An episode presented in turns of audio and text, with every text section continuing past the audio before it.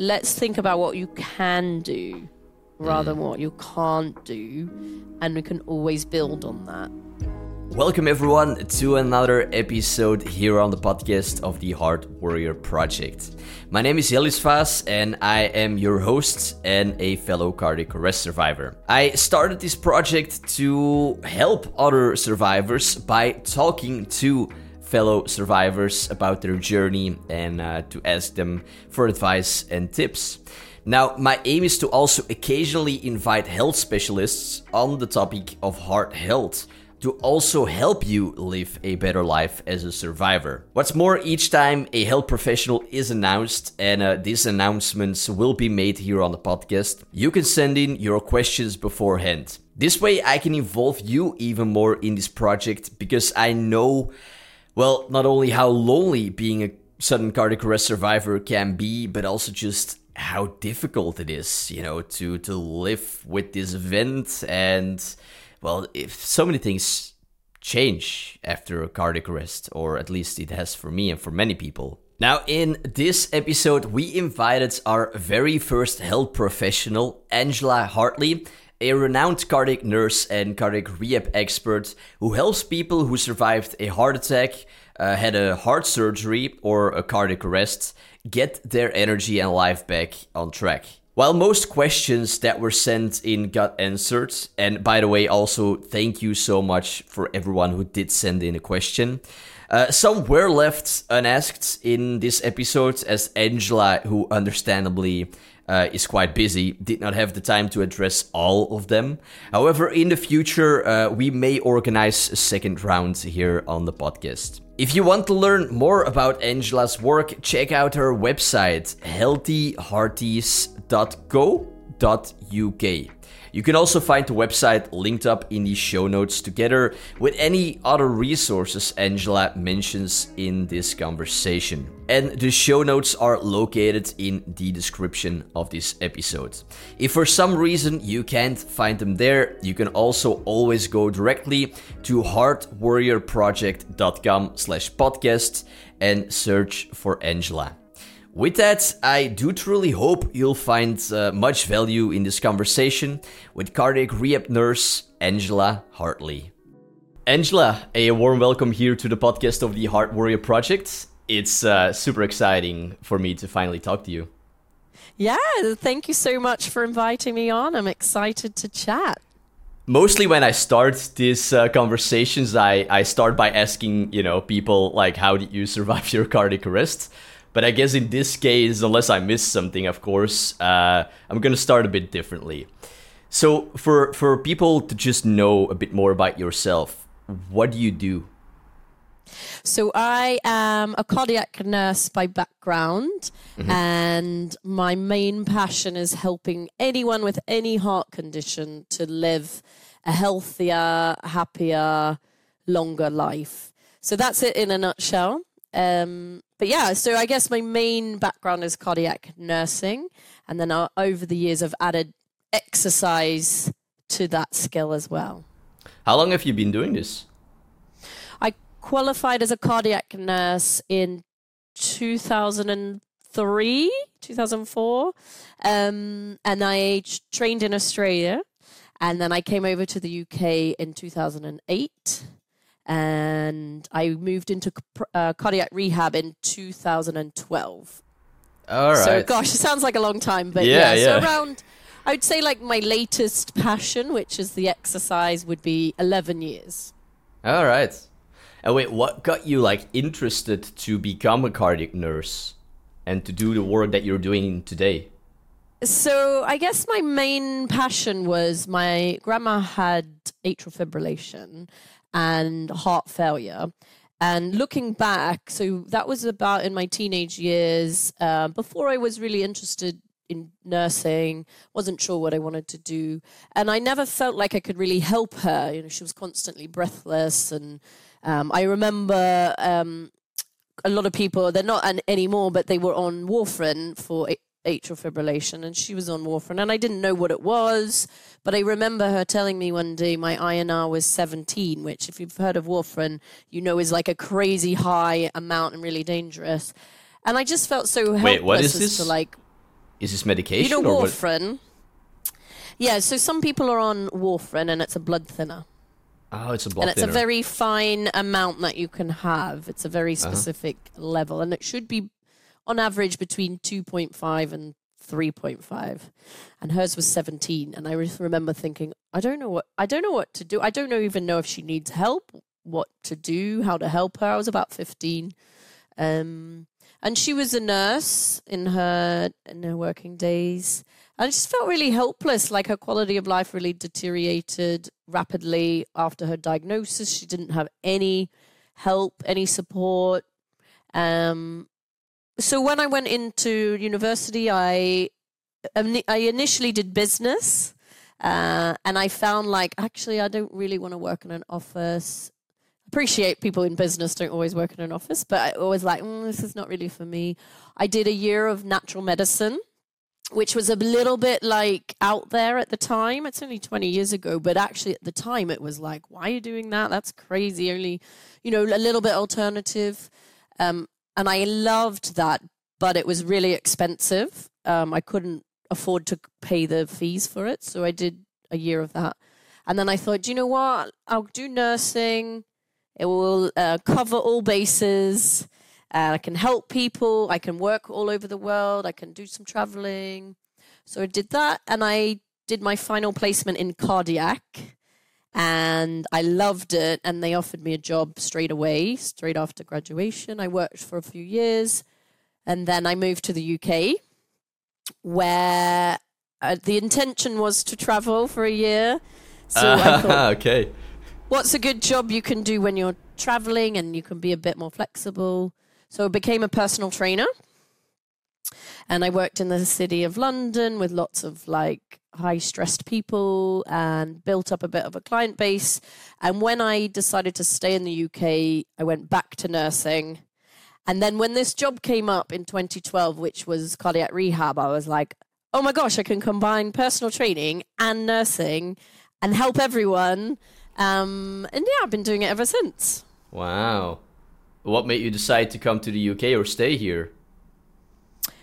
Uh, good question. Uh, I came with my ex-boyfriend, and we wanted to travel, do a little bit of travel. if it's bit too of personal, like, you can fun. tell me, no, right? No, it's fine. Okay. It's fine. Uh, Um, little bit of travel. You know, we went on Ryanair every weekend to somewhere new. Mhm. It was amazing. And then after Yeah. a year, I thought I really want to stay. I haven't quite got rid of the travel bug.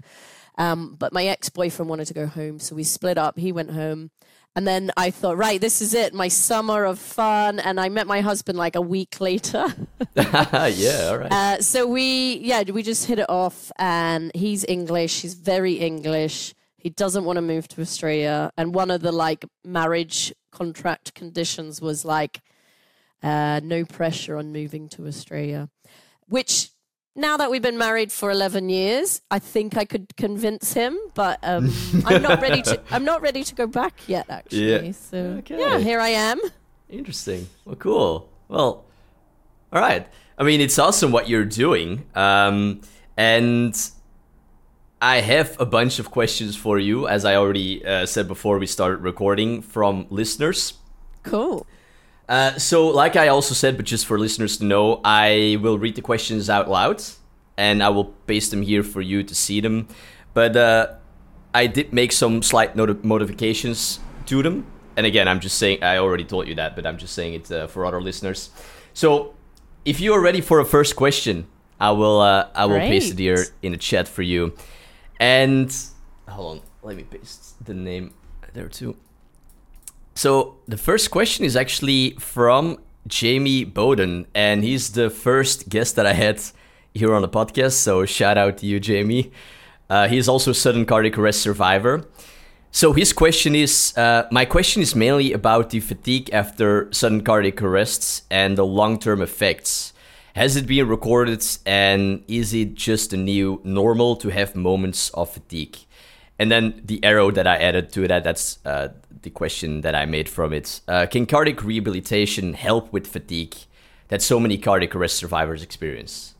Do you Yeah, have this- experience with that? This is a great, great question, and I I would probably start by answering and saying, unfortunately, it is very common, and I I would struggle to know a cardiac arrest survivor who didn't struggle with fatigue afterwards. Now, there is different levels of fatigue. There's different reasons for t- fatigue. So some of it is having to become a bit of a detective. Um, mm. a lot of it will be in those early days afterwards. The body's been through a big trauma. Yep. it's yep. recovering. There's uh, you know maybe long hospital stays lack of sleep um, drugs on board um, things like that. Possibly eh, some impact on on the brain as well with um, like oxygen, things like that. So there's a lot of reasons in the very early days that that is really, really common. Mm-hmm. Over time, so over the months afterwards, that should start to improve, as will other things start to improve. Um, there are going to be speed humps, though, along the way. Like you may know that you might go forward a couple of steps, back a step, and fatigue is yeah. similar to that. Yeah. So I think getting to the bottom of is there any reason? Is there anything obvious? So things like are you sleeping? Are you eating? Are you hydrating? What are your iron levels? Are there any other sort of major reasons for the fatigue? Um, and then it's trying to like fill the tank up as mm. much as you can so looking into like all of those things, plugging the holes in the tank, so to speak, with more sleep, um, more rest, going easy on yourself, those types of things. Um, sometimes lowering expectations. Do you have specifics about what you just mentioned? Like how much sleep, how much iron, yeah. like how? Um, I think it's very difficult to give a specific like some people don't need much sleep at all and they feel great but i think in those early days like i would say to anyone recovering from any big trauma like this is you're almost like a newborn baby again you know babies mm. sort of sleep all the time and your body is sort of regenerating, recovering, and then gradually you're moving the naps further and further apart, um, and you're having to need less naps. So, mm. you know, maybe a year later, you might still be doing an hour nap once mm-hmm. a day, and you might need that forever. Or you might say, well, let's cut it down to half an hour. You know, at night, how how are you sleeping? What's your routine like? Are you getting enough sleep? Sure. Um, and yeah. then medication comes into this as well, like side effects yeah. of medication. Beta blockers can make you very tired. Um, it's very difficult to get off of beta blockers, so it's adjusting around that. So maybe asking if you can take them at night instead of the morning, or mm. um, changing the dose, splitting the dose. Um, and then filling the tank. Some there are some supplements which may help. Okay. Um, which we maybe that might come up a bit later as well. Anyway, with the nutrition side of things, um, yeah, which help with the cellular energy. You can already dive into it if you want. uh, well, a big one is CoQ10, which you may have heard of. Oh yeah, sure. I'm actually taking a supplement of that. Yeah, and sometimes it's hard to notice that sort of immediate boost to energy. But what CoQ10 does is it helps with the cellular, it's like the battery pack of the cells.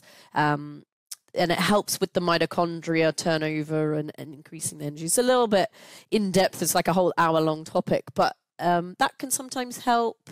Things like B vitamins can help. Yeah. Um, obviously, before we go into that, it's more like are you eating, are you drinking, are you sleeping, are you, you know, filling the tank with the basics. Sure. Um, the sort of supplements. yeah, B12 deficiency. So having blood tests, those types of things. Um, but yeah, I'd say unfortunately it is very common. Cardiac rehab can help in that it can structure exercise different to the past. So, particularly if you were fit in the past and now it's like, well, gosh, how could I get back to that? I'm so tired. So, with the cardiac rehab, mm-hmm. that can really make an impact on it by making it more structured to exercise. So, a lot of the time, people get overwhelmed by how much they can't do. And what cardiac rehab can do is t- is teach you what you can do, and it's about pacing yourself and so, you know, on month one, you might literally just get up and have a wash, and that's enough for that day. You're wiped out. Month two, you might walk around the kitchen, go to the couch, go back to bed, month three, so on. It depends. Everyone's slightly different, obviously. Um, but when you do feel ready for cardiac rehab or you get access to it, uh, which is a whole nother story, um, Mm, yeah. Uh-huh. they teach you how to pace yourself. Yeah. So, as saying to someone today, take the pressure off, like, oh gosh, I can't walk to the shops. Okay, well, can you walk around your kitchen? Oh, yeah, I do that all the time. Okay, well, let's make a little routine where you walk around your kitchen for three laps. Yeah, right. Can you do that? "Mm, Yeah, I can try that. Okay, great. Let's do it four times. Let's do it five times. Okay, now you can maybe go to the end of the street. Okay, now let's go to the end of the block and so on. And and so take away that huge gap between what you did before. That takes the pressure off. So cardiac rehab can definitely help you to manage fatigue and pace yourself better. Mm. Uh, you were saying something about nutrition. Is there something more that you already want to share about that? So nutrition is really such a big topic as well. And I'd say in the early days, it's just getting in any food. Any Like, food? doesn't have to be perfect. Like e- just eating in general. Like because I I know you lose a lot of people lose appetite. So just getting in food doesn't matter what it is. Uh, you know, it doesn't have to be perfectly healthy on week one. Um, and then over time, it's filling your fuel tank with the right fuel. So, are you getting some good fats? Are Yeah. you getting enough protein? Are you getting some good complex carbs? Yeah. Are you filling up with a lot of rubbish fuel that only lasts a little while? Quick carbs? You know, so over time, can start to introduce those habits that are, you know, helping to fill up the fuel tank more efficiently. Mm, okay, okay. So, uh, the like, so exercising can help with the fatigue. Yes, and it's balancing that. So I always say I'd rather you get to the end of exercise and tell me it's too easy than Right. get to the end and say, oh gosh, I couldn't possibly do any more. I'm so knackered. I can't move for three days. I'm wiped out. So Yeah. I'm like the opposite of a personal trainer. Most personal trainers want you to be like on the floor, sweating, gasping for air, ready for the bucket to vomit in. Whereas I'd rather you say, "Oh, that was a bit easy. Brilliant. Yeah. Isn't that more than you did yesterday? Great. Let's do a bit more tomorrow." Um yeah, and if you're having a great day, do more. And if you're having a rubbish day, do less and it's about balancing that out and learning about you know spending your energy I mean, personally, that's been a hard, and I think for many cardiac arrest survivors, it's a hard thing to want to balance this out because you knew what you were able to do before, and all of a sudden, you have to learn how to cope with this kind of new person that you are, uh, and yeah, the limitations that it has. It's uh, yeah, it's very frustrating. Yeah. But like you said, like being a bit kind to yourself, you've been through something very, yeah, Yeah. difficult. Uh, and then what you, yeah, what you're doing helps. Then I guess to someone to say i like, think it's empowering someone that they can do something right. and Yeah. like once your body is used to that new level and it might feel ridiculously easy compared to your old self but it's Yeah. building up on those steps towards your old self and you might never unfortunately get back there if you're a marathon runner you might never get back to being a marathon runner but you might get up to doing one minute jog, one minute walk. And that might be enough for you personally to go, oh gosh, I'm so happy I did like a couple of minutes mm. running. My mental health's better. I can see mm. some improvement. And so it's just telling yourself, yeah, being kind to yourself, giving yourself that hope that there is light at the end of the tunnel. yeah, Um, and I think the pacing yourself is the hard one because you're wanting to wake up and have more energy. You're wanting to go, right, tomorrow I'm going to get out there and I'm going to do more. And you might wake up and be like, oh gosh, I can't even shower. I'm knackered. yep, yep, been there. yeah. Uh, actually, I'm gonna move to a next question, and it was something that you already were talking a little bit about, and I pasted a question here from he- Helena Muma. Uh, why is it that some people get uh, referred to cardiac rehab and others don't? I've had more than one cardiac arrest, uh, and I've never heard of it until I joined this group. And joined this group. Uh, this is from the cardiac arrest uh, group on Facebook. It's a cardiac arrest support group. Uh, so I made a little adjustment to it. Like, what if you're interested in cardiac rehab? H- how do you start? Okay, and this is like so unfair, and I'm going to put it out there to say like the system of cardiac rehab in the UK can be mm. very unfair, and it is very much a postcode lottery, as as we call mm. it here for certain things. Really, it's different throughout different countries. The US is different. Each European country will be different. The world has like the same guidelines, mm-hmm. but who has access to that is very different. So in the UK, the resources are limited, and therefore, the people who are most often referred to cardiac rehab are people who have had a bypass surgery, a valve surgery, although not always, unfortunately, um, and a, a heart attack, an MI. Um, so you might have had a cardiac arrest, but you didn't have the classic like stenting and then wow. surgery. You might have had a cardiac arrest, but it was an electrical problem. So you see, like it's really complicated. Now, some places have amazing. Like I spoke to a, a, guy the other day.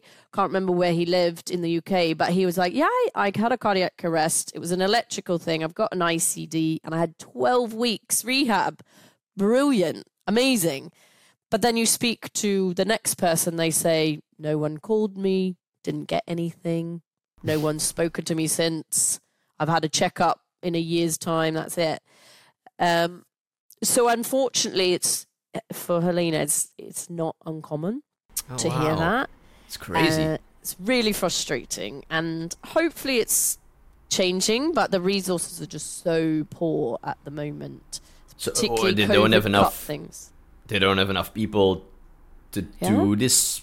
Not enough places. There's too many people who've just had a classic heart attack uh, or bypass surgery to okay. fill it with the electrical problems, the POTS, the heart failure, the uh, cardiac arrest. The other thing is that cardiac arrest is an automatic high risk category. So there's like a tick box of things. So if you if you've had a cardiac arrest, you automatically, no matter what the cause or the type or anything or the recovery, you automatically do go to high risk, which then some centers won't take high risk people, hmm. which is then like awful because you're like, well, where does everyone go? Hmm. They go nowhere. That's terrible. Um, so there are a few things that are out there. So um, British Heart Foundation do just a really basic online cardiac rehab, which you can find on their website. Okay. There's chair based, then there's level one, level two, level three. Um, very basic stuff. Very similar to the NHS style, which is like, let's start by marching on the spot, keep it yeah. nice and easy, you know, make sure you're not overdoing it. You should be able to talk. So it's a little bit like of the basics. Um, but other than that, that's kind of it. Um, so then we move into like the private sector, which is uh, myself. There's another another couple of companies out there. There's a few individuals like me um, who do the one to one stuff. I also do group classes. Hmm. Um, yeah, and I personalize my programs so I would be able to say, right, you're you've had this. Let's start with the basics. Let's teach you about a warm up, the stretches, all of those things. So yeah, unfortunately, it is hit and miss for people, which is really unfair. You also do them online. Yes. So I have a gym here in Surrey in the UK for face to face, and then yeah. I can do private ones online, but most of my online stuff is Zoom sessions with like I've got about 10 to 15 people, three classes a week. And the the difference with the group is that community like you've built yeah. is some of that is more important than talking to me, you know, yeah, because right, I yeah. I can t- teach you about the heart and the medications and the risks and how to do it safely. But I can't be in your shoes because I Mm. haven't had a cardiac arrest. So I think that's something special to talk to other people. Yeah, definitely. Um, so that's one one benefit of the group bit. Hey, my apologies for interrupting the conversation. It will just take a moment. If you like the conversation so far and would like to support the Heart Warrior project, check out the truly awesome looking t shirts and mugs I created together with an illustrator for fellow Heart Warriors. My goal in creating the t shirts and mugs was to create something that would help me feel more empowered in the battle that surviving this cardiac arrest has been, and well, still is in many ways to show not only the world but also myself the heart warrior that that I have become. And by offering the t-shirts and mugs on the Heart Warrior project, I too hope that it can help fellow cardiac arrest survivors feel empowered too. The mug has become my go-to mug. I I drink my coffee from it every morning and my tea throughout the day. Also, the t shirts I personally love so much that I ordered more than a couple of them myself. I frequently wear one throughout the day, and uh, certainly you can see me wear the t shirt when I'm out climbing. I can only say this have a look at the t shirt designs and the mugs. And if you like what you see, I tell you, you won't regret ordering either the t shirt, the mug, or both of them. Not only will you have a fitting mug and or t-shirt for your current lifestyle, but You'll also be supporting the Heart Warrior project and help me to continue doing this. In the description of this episode, you can find a link that will take you to the page where you can order both the t-shirt and the mug, or you can also go directly to heartwarriorproject.com to find it. All right, thanks for taking a moment to listen. Now let's return to the conversation. Do you have maybe any exercise tips for anyone who didn't get access to cardiac rehabilitation or or who's maybe not interested in it but wants to do it himself or herself, you know? Because I have been, um, well, when I had my cardiac arrest, they did offer it to me, but I totally forgot about it because my brain was just not working so well. And then I had an ablation uh, two months ago, and they offered it again, but they didn't con- they didn't contact me. So I, I, I guess I might contact them. I don't know, but it's sometimes hard. Like for me, because they explained it to me, it's like three months, but you gotta be there a lot of times on a week. And for someone who's working, uh, like I don't know how to make that time. So I'm kind of trying to do my own thing a little bit. Yeah. Uh, okay. And that's why I also just wanted to ask, like, if you didn't get access, or if you are maybe in a similar position like me, do you have any kind of good exercises across the board for for people? And it might be difficult, right? Because it might be very specific Yeah. for. Everyone is different, and everyone has different muscle strengths and you know abilities and heart function and all of that. But what I would always say is start with something small, like I was saying about walk around the kitchen. If you can do that once, that is exercise. That is like even though you walk, you might have just walked to the toilet that day.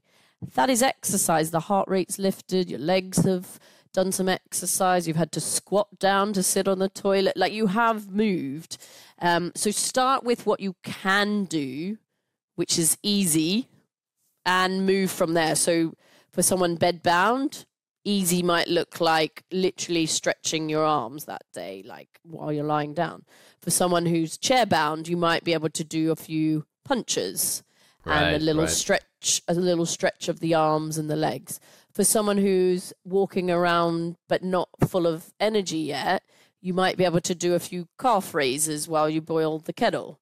Uh, you might be able to do every time you go to the toilet. You might instead of sitting straight on the toilet, you might do three squats. yeah, you know, like good. start really small. Yeah. Then once everything feels easy, you can add more. yeah. so I yeah. think it gets overwhelming when you say, "Well, what should I do for exercise?" Well, it's you know, if you're if you're walking for half an hour, that's exercise, great. But if you're only managing 1 minute, half an hour feels so far away that it just puts you off and you think, "Gosh, I'm never going to do it." Um, so just start tiny, add tiny bits to it. Like if you can walk for a minute, try two minutes. If you can Mm. walk for two minutes, try three minutes. If you can walk for half an hour, try faster. If you can do two squats, try four. You know, just build on it. Little bite-sized chunks. That's good. Okay, yeah, that makes a lot of sense actually. And I like it that you gotta be a little bit creative in your home, like doing a couple of squats before you sit on the toilet. That's a good Well, one. yeah, and that Yeah. might be enough for that day. Yeah. And if you're up to doing like 10, then maybe do 10 squats and 10 calf raises, um, or do it after your walk. Um, What's a calf So, yeah, I can give a calf raise is where you stand just with your feet flat on the ground and you lift your heels up Oh, I off the see. ground, and your calf muscle will yeah. contract. Um, and the calf muscle is one of the biggest muscles in the body, and it's called the second heart pump Really? and having strong calf muscles help to return fluid back up and blood supply back up. So having strong calf muscles is really good. Oh, that's super interesting, actually. Okay, okay, okay, cool. Uh, so let's move to our next question. And this is from Jasmine, and she is also um, she's also been on the podcast. So shout out to you, Jasmine. Oh. Uh, she's also actually the admin from a very from the uh, Facebook support group for cardiac arrest survivors. Oh, brilliant. Yeah. So, okay. Uh, Jasmine asked, What should I say if I don't feel like the rehab program makes sense for my situation? Something that speaks to the idea that not everyone has a great experience in cardiac rehab because of misunderstanding uh, their situation, like how to speak up so you do get the right care and have a good experience. And then I made, uh, is there ever a case where cardiac rehab wouldn't be helpful for someone? And what do you do if you don't feel hurt during rehab? Yeah, that's a really good point. and all of that is unfortunately very common, um, particularly amongst cardiac arrest survivors, because you you are more rare than the bypassers who are wandering around the room comparing their chest wounds. Um, so yeah, you often might feel like a bit left out, a bit like you're the one, only one in the room who's had a cardiac arrest. Um, You might also be a female, and females are less likely to go to cardiac rehab. So you might feel like it's a bit um, male heavy. Uh, you might be young, and by young, I mean under 60. Um, so if you're Yeah, under 60, yeah, you're going to feel a bit odd. You're like, everyone Yeah, is a true. bit older. They've had a heart attack or a um, bypass, and they're, you know, they're a bit older. Um, so often the the old school cardiac rehab um, on the NHS is is very very much the same, tailored to the same type of person. Hmm. Therefore, they don't often know how to change it for you Mm. personally, and also they don't have the resources. So it might be one instructor, one nurse, twenty people. And so you're like, oh, um, this is a bit too easy for me, or this is a bit too hard. What should I do? Or my shoulder hurts. What should I do? And they don't really have the time to come and change it for you. They'll do their yeah. best, and they will adapt as as they can. Um, but you might feel a bit left out. So the difficult thing is, you can talk to the instructor, talk to the nurse, and say, look, I used to run. Is it okay to do jogging on the spot, or should I Hmm. not do that? And they might say, "Oh, just don't do it. Don't do it. I don't have time to talk to you." Um, and you might then feel like, "Oh, I can't really ask questions." So I think there's not really a clear cut answer because group cardiac rehab is not that geared up to making it personalized Yeah, yeah. obviously talk to them about your concerns and just say, look, I don't want to drop out. I can see the benefit, but I'm not really finding it that helpful for my situation. See if there is a way around it. They might say, oh, sorry, um, didn't realize here's a bit of guidance. If you don't like the treadmill, here, here's a different exercise. You know, they might be quite good at adapting it. Um, yeah, voicing voicing it in a way that where you know the NHS here is super stretched, right? So they're open to feedback, but they can't always do something about it. Um, would it? Is there a case where it wouldn't be helpful? I think if it adds more stress to your life, right? So like Okay. you're you know you're having to give up your your job to get there. You can't Yeah. afford the bus fare. It's really stressful. The room's hot. You've got to walk up like six flights of stairs to get there. By the time you get there, you're late and you're stressed, and you know it's probably not the the greatest thing then. Um, I think it is beneficial for everyone, but it's just finding that that balance. And not every center has amazing staff. Not every center has amazing funding um, or access. So yeah, and then that's. I mean, my job is based on the fact that there is terrible experiences out there, right? Like people Mm. wouldn't see me if the free version was good enough. That's true. Yeah. so yeah. so that's where I'm sort of filling the gap. I tell people to do both. You know, I would never say don't do the the hospital version. Brilliant, go to it. It's going to be the more you do the better. Um I'm just there to more like literally be next to you holding your hand, which some people need more of. To make it more personal. Especially at the start. Like gosh, it's so scary doing exercise sometimes. yeah, that's true. And uh, So I guess with yeah, getting through that first fear i think is my my number one job is to talk through Right. right how does this feel what are you what are you specifically scared of how does it feel Yeah. to do that let's let's make sure you're reassured that i'm not going to push you i'm not going to make it hurt i'm not going to make you run on a treadmill do a Mm. stress test and then they're like oh phew i was thinking this is going to be really hard and i'd have another cardiac arrest no we'll, even if we literally sit here and stretch, that's going to be good for you. ideally everyone should have like 101, you know, uh, kind of coaching with Oh, how- someone. How amazing this. would that be? Yeah, that w- yeah. It's it, it- it's like a, a bit like learning a new skill, like learning to snowboard. It's better to do that 101 with an instructor than in a group. If you're more, you know, more anxious or a bit afraid, Yeah. then you might learn way more just 101 with someone and then maybe move to the group. But in the beginning, same- yeah. Same for everything. Like any Yeah. sport, any hobby, someone's there like looking over you, Yeah. helping you. I think the group situation is great for like long term motivation, friend, friendship, support, chat, those yep. types of things is Yeah, brilliant. yeah. Yeah, the both together will be the best, I guess. Yeah. Okay. Uh, let's let me throw another question. Okay, here we go. From Jed Dowie. Um, what feelings can I expect from beta blockers like sotalol when exercising, like headiness, etc.? Now, this is quite specific, uh, a specific medication, right? So I made more from it, like how does medication make it difficult for some during rehabilitation or exercise in general? And uh, do you have like any suggestions on exercising and feeling unwell from medication? Like, like do you have some kind of Yeah. helpful tips to cope with that? For sure. So I think we can be a bit specific and talk about sotalol because um, a lot of people after cardiac arrest are on a beta blocker. So we got bisoprolol, metoprolol, sotalol. Um, Yeah, I was on be on it for bisoprolol. s- slightly different reasons, but Yeah. A lot of people on it. Are you still on it? Uh, no, so I'm. They, they changed my medication so many times because I was on bisoprolol and then I was also on sotalol, but they changed that quite immediately. And now I am on. Uh, it's a temporarily one. It's uh, cordarone. It's like uh, aminodarone or something. I think it's called. Amiodarone. Yeah, exactly. Yeah. So it's something that you can take for very long because it does Yeah. a lot of damage to a lot of things. Uh, But it was just uh, kind of a, yeah, Helps with the rhythm. Mm. Yeah, yeah, yeah. Uh, and they were doing the ablation, and now they're Ah, gonna see how. It how keeps it, yeah, keeps it nice Yeah. and calm. Mm-hmm. yeah, good. Yeah. Uh, so And then they I should think, review and then Yeah, next month I will have something else. yeah.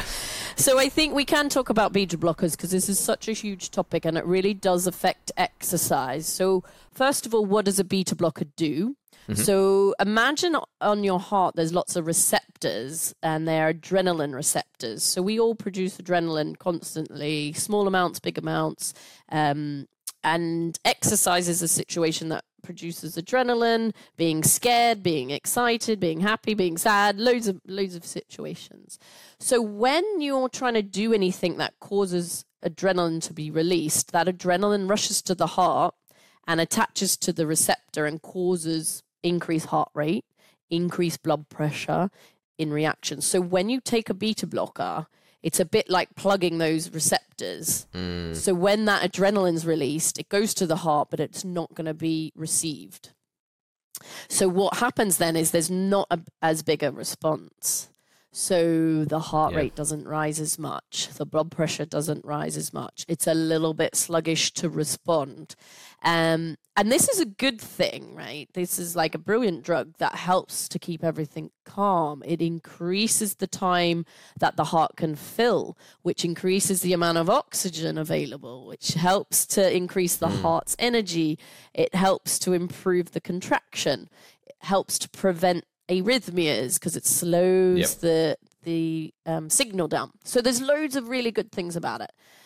How I describe it in terms of exercise is um, you may have seen uh, a rugby player training or a football player, and what they do is they get someone to hold onto their shirt at the back, and they say, "Right, you try and run away from me, and I'll Yeah. hold on to you." Yeah, So you're trying to do the exercise, but that person's holding you back, and that's a bit like what a beta blocker does. It's like going, "You can try, but I'm not going to let Yeah. you go any faster." That's a good and analogy. that's a good thing because we don't want your heart to go like maximum effort, go crazy, go like straight back to Usain Bolt level. It's Mm. saying, right, I'm keeping you calm because I don't want you to go fast and I don't want you to go sprinting and I don't want you to go super hard.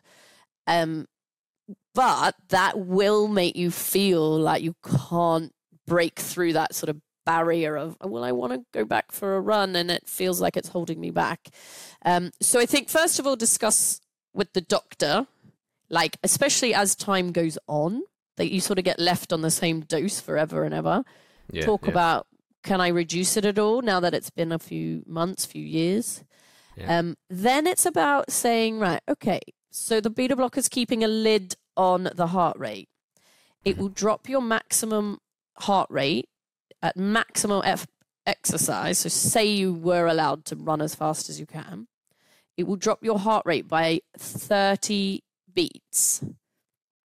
So the way that that is simply just what it does and how it how it works. But say your normal maximum heart rate was is 220 minus your age.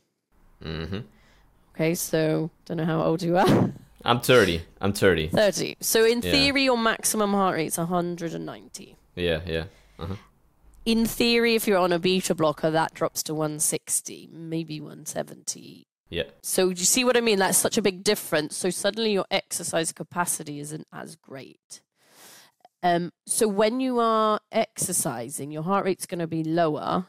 You need to do a longer warm up and Mm, and stay at a lower heart rate for much longer. Um, okay. to sort of beat the system almost. So you're like, I'm keeping it calm, I'm keeping it happy, my heart rate's much lower. Um, I always try and get people to work in an aerobic capacity, which means with oxygen, which is at a lower heart rate, which is anywhere up to 70% of your maximum. hmm Bearing in mind that maximum is now much lower because of the Mhm. beta blocker. So to work that out, yours would be 220 minus your age, which is 30, so 190, minus 30 for the beta blocker, 160, times 70%, times what, 0.7 is, can't do it off the top of my head, but say it's 130, 140. Yeah. That would be your like maximum you should go to to be working aerobically. Um, okay. That's just a rough guide, Yeah, rough yeah, yeah. numbers. I'm sure for each person it's different because you might find at 130 you're like really breaking a sweat. You're like, oh, it's too hard. Um, but it's sort of a rough guide of how we work it out. Okay. And is there something that you can do when you feel restrained by the medication? Like, is there something that can help? No, you shouldn't be trying to like break through that Uh-huh. restrained feeling. It's trying to exercise at that lower level. Yeah. Okay. Eventually, you'll get fitter at that le- lower level. Oh yeah. So you'll be able to do more at that lower level. right. So Yeah, yeah. that's the adaptation of the stronger muscles and, and Okay. all of that. So Okay. yeah, I think it's quite a complex one, but in general, beta blockers lower everything. They make you feel a bit sluggish. Um, but that's their job. So there's not really a huge amount you can do around it other than go a bit slower, go a bit longer. Mm. Eventually, you'll be get faster at that lower heart rate. Is there any other medication that makes it difficult to exercise, like blood uh, pressure uh, lowerers? Like I'm taking uh, Ramipril. I don't know if you Yeah, it lowers your blood pressure. Yeah, they don't tend to lower your heart rate as much. um, Mm, yeah, no. But you, if you do find you get a bit of low blood pressure, then it can cause a bit of an issue. Yeah. So that's then more looking, keeping an eye on it, not going from sitting to standing or lying to standing too quickly. Yeah. Um, warming up properly, not overdoing it, all of those things. And if you do feel dizzy, obviously maybe going a bit lower intensity. Yeah. Don't don't sort of overdo it. Hydration. Yeah, that's a huge one too, especially now with the warm weather here. Uh, okay, I'm looking at the time because I know that you have to kind of go soon, and I'm looking at my questions. You know, let me ask just the last question to you. So this is from uh, Karen Conroy Oaks. Uh, I would like to know when cardiac rehab is finished. Uh, how do you know if or when is it safe to increase exercise and activity? Is there any tip of programs to have follow up? I enjoy the program, uh, just feel a little lost after being discharged. And uh, then I added, when are you done with cardiac rehabilitation? What determines that you're done, and what do you do after that? Yeah, this is great. I'm so glad that you really uh, enjoyed the program, Karen. And it's great that you had access as well. So, what we have in the UK, and I'm assuming it would be similar in other countries, is four stages of cardiac rehab. So, stage one is in the hospital immediately after. That might be the physio getting you out of bed, uh, you know, walking down the corridor. Stage two is when you're sort of immediately at home, like having a shower by yourself, maybe walking around the house, um, sort of getting your confidence back. Stage three is the one that Karen's been to, which is in the hospital. It's very structured, it's in the group, um, they do education. And then after that, in theory, there's stage four, which is Mm. some people go to it forever. Like 20 years later, they're still there, the same people. Um, Okay. Stage four is community cardiac rehab. So community cardiac rehab is run by an instructor like me in like the village hall or in a school or in a like, you know, gym. And you turn up and it's similar to phase three in the hospital base, but there's no nurse. Ah, There's yeah. no there's no sort of hospital on site. They don't check your medication at the start, but it's a safe exercise program which you know you're surrounded by other heart people, right? So they're never going to make you do a thousand burpees and push you that hard. Um, so that would be the best thing. Now you can just Google phase four cardiac rehab and your area, see what comes up. Um, but yeah, again, it might be not available in your area. It might be no instructors in your area. Um, the hospital, in theory, should refer you on, so you could go back and ask them and say, "Right, I've finished. What do I do now?"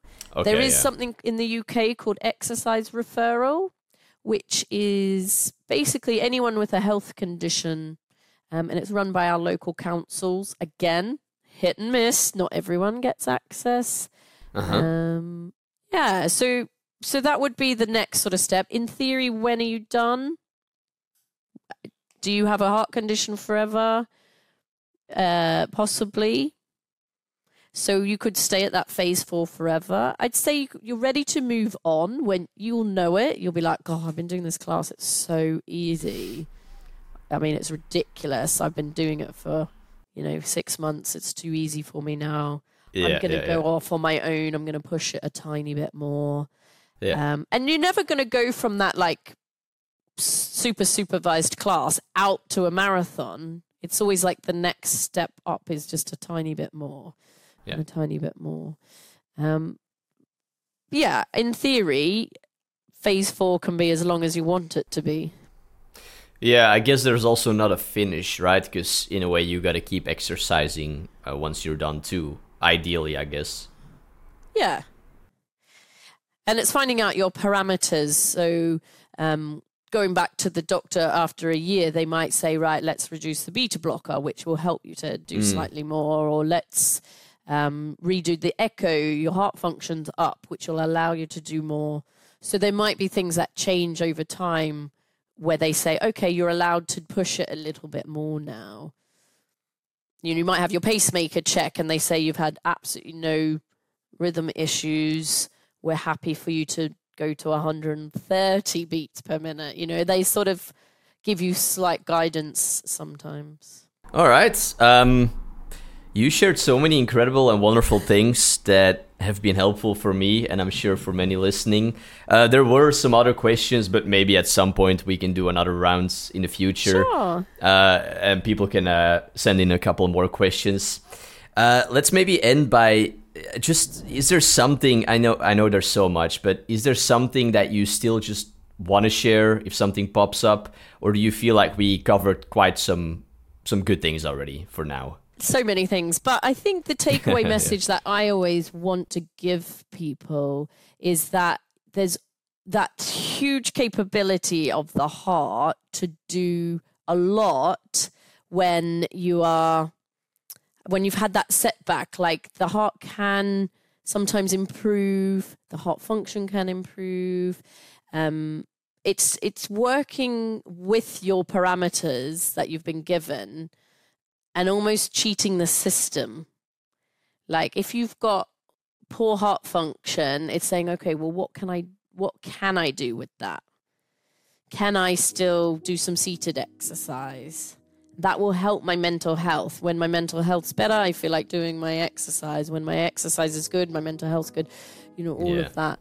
So I think it's maybe the takeaway is let's think about what you can do rather mm. than what you can't do.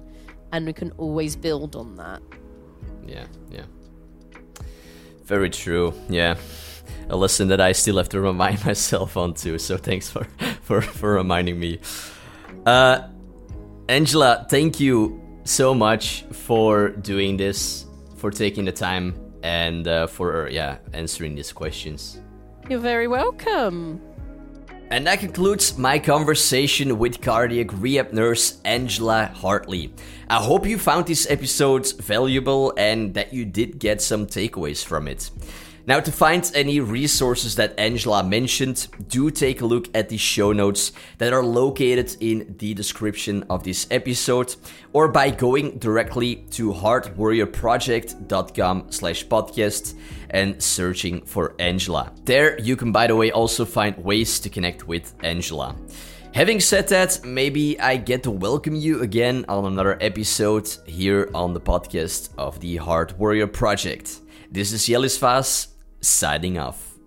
Before you go, I uh, just like to remind you of the Heart Warrior t-shirts and mugs I've created together with an illustrator. If you're looking for a fitting t-shirt or mug that will not only show the battle you fought and are still fighting, but also something for yourself to wear and use that will make you feel empowered, these t-shirts and mugs will be a great addition to your life. It certainly has been true for me. Additionally, you will also be supporting the Heart Warrior project, which will help me to keep this project running. Now, if the t-shirts or mug doesn't speak to you, but you want to support the project, we also accept donations. You can find more info about all this by going to the description of this episode. There you can find a link to where you can order the t-shirts and mugs, as well as other ways to support this project. Or you can go directly to heartwarriorproject.com to find this information.